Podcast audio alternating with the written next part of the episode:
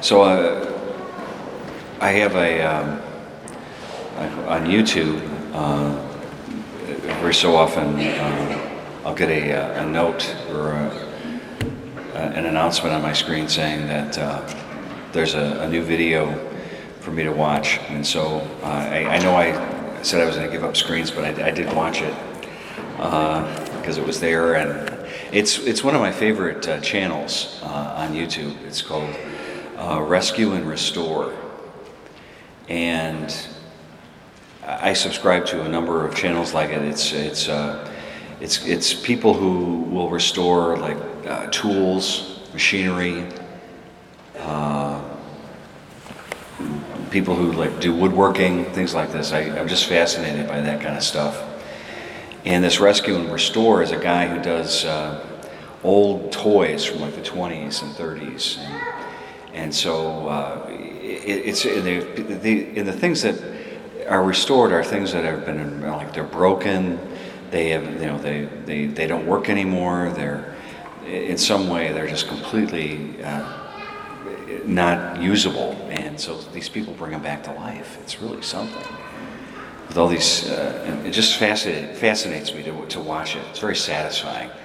Uh, and, and so the one that popped up was this, it was an old bingo machine, uh, hand crank bingo, bingo machine, and he took it apart and he sandblasted it and he, you know, he had to make a new handle, so he has his lathe out and he makes new parts for it. And and it was just to see it from the beginning to the end and you know repaints it, uh, it, it just I love stuff like that. And and he made it better than it probably was. It's so beautiful by the time he's finished with it.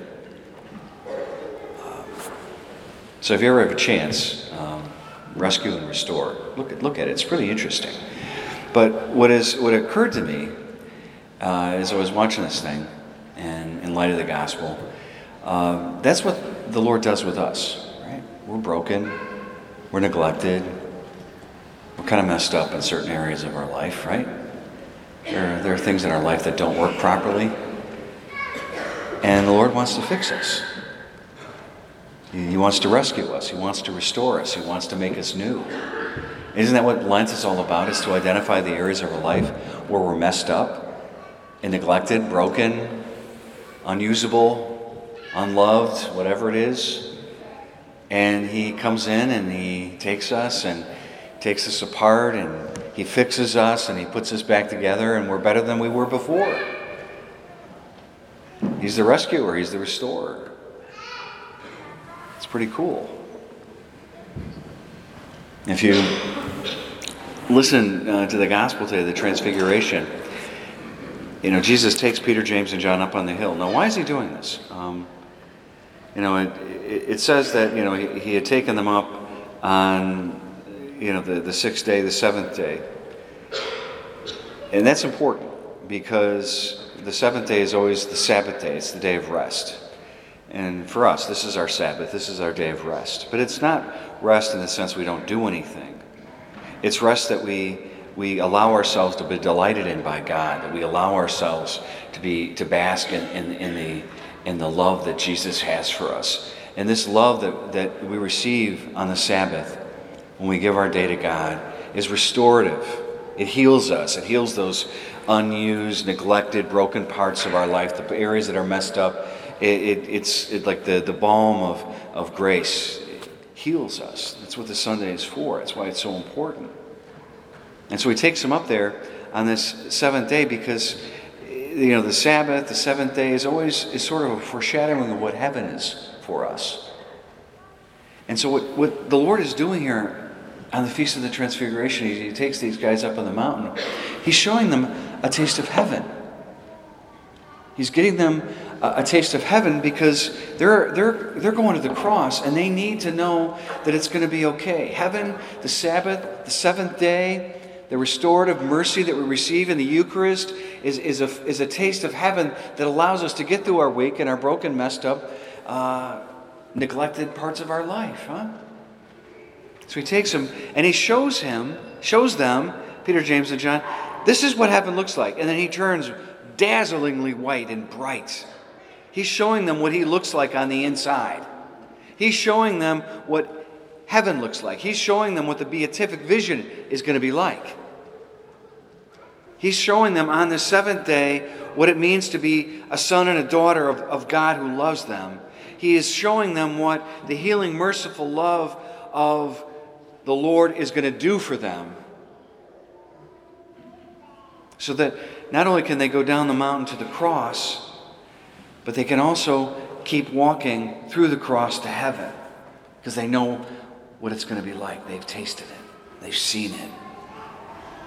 And that gets us through everything. And, and so he's there with Moses and Elijah because he's the fulfillment of the law and the prophets. And then because he's the fulfillment, Moses and Elijah disappear. And then it says it was just him. And he touches them and he says, Don't be afraid. And they look up. And what does it say? They saw no one there but Jesus alone. Brothers and sisters, this is what heaven is. This is what the beatific vision is. He says, Arise, which is the word used for the resurrection. You're going to be resurrected and you're going to look at me, and that's going to be enough. I'm going to be all that you need. I'm enough. The vision of me is enough the foretaste of heaven that we receive in the Eucharist is enough to get us through another week. It's enough to heal those broken, messed up parts of our life that keep us from looking at Jesus. Jesus wants us during Lent to surrender to Him the broken, messed up parts of our life that don't work anymore so He can heal them so that they're not an obstacle to the vision of glory that He's got for us. What is it that's broken in your life? What is it that's messed up? What's neglected? What doesn't work?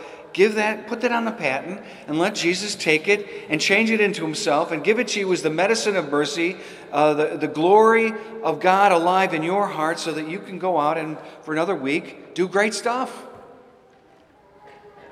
Here's, a, here's an image Michelangelo. We all know him, right? Beautiful things, the Sistine Chapel. But he was a sculptor by choice, by trade painted beautifully, but he, he loved sculpting more.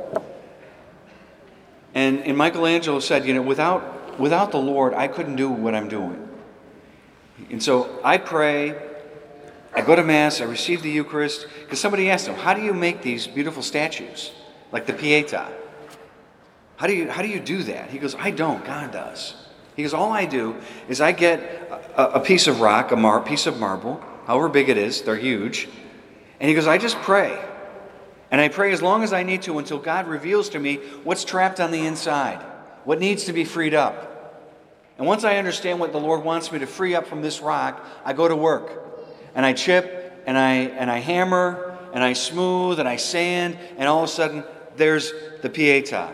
You know, there's there's, you know, Moses or one of his famous uh, uh, statues that he did. Because the Lord did, the Lord does that. The Lord's the one who's chipping away. The Lord's the one that's sanding. The Lord's the one who's, who's hammering away. It's the Lord who brought this out. And what that tells us is that without the without seventh day Sabbath, without the mercy of God's medicine in the Eucharist, without us reconnecting with Jesus in prayer so he can go to work and chip and hammer and smooth and sand and, and, and, and make us new again, we're going to revert back to what we were on the sixth day. What was the sixth day? We were created with the animals. We were wild beasts. Without, without prayer, without the Mass, without the Eucharist, without, without Jesus and His love for us that we bask in on the Sabbath, we, we revert back to our sixth day status as beast. We need Jesus to make us seventh day sons and daughters that are healed, restored, rescued, better than we were before because we we have a taste of heaven and we can see Jesus in our life. The glory. But we don't get to the glory without the cross.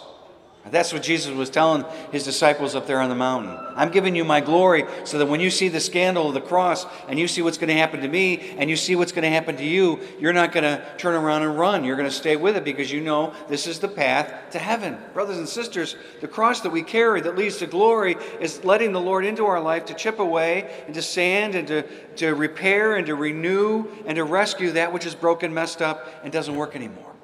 Let Him do it. Let Him go to work on you. Bask in His merciful, healing love that, reminds you that you are made for greatness. We're not animals, we're sons and daughters.